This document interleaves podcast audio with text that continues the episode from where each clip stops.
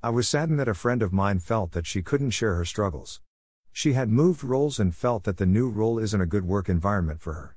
In my experience, when a role doesn't play to your strengths, passions, and the below human needs, you get the feeling of being in the daily grind, or the rat race of life.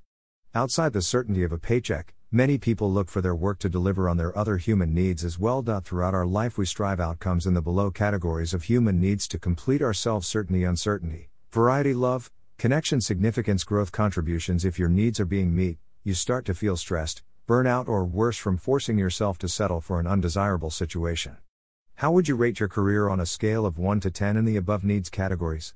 Do you have at least 2 to 3 categories which are being met at a high level, 8 to 10? If not, it might be time to see what changes might be needed to satisfy more of your needs in that area of life. Career coaching and coaching in general is a great way to help challenge your assumptions and limiting beliefs. If you are ready to tackle those challenges and grow your cybersecurity career, reach out to me, info at cpfcoaching.com, and let us work on growth together.